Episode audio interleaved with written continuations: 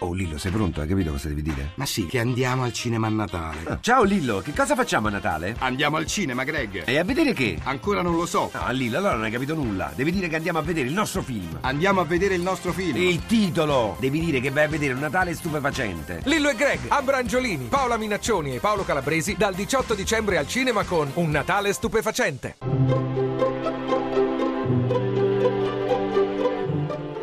Il pensiero del giorno. In studio Gianni Gennari, teologo e giornalista.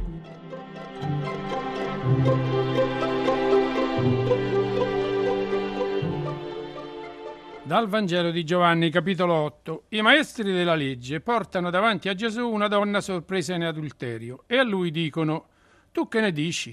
Ecco, talvolta portare qualcuno davanti a Dio, al Dio che è Gesù, non è un atto d'amore, ma di superbia.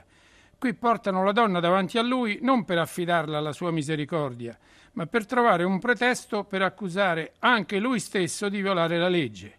Può succedere anche oggi, durante il sinodo recente, abbiamo letto che anche uomini di Chiesa sembrano voler giudicare tutto e tutti e condannare chi vogliono loro perché si sentono i soli graditi a un Dio fatto a loro immagine e somiglianza. No. Gesù allora rovesciò questa tavola di giudizio, lui salva e perdona anche oggi. Non è lui che deve essere a nostra immagine e somiglianza, ma dall'inizio, dal libro della Genesi, siamo noi che dovremmo essere a sua immagine e somiglianza.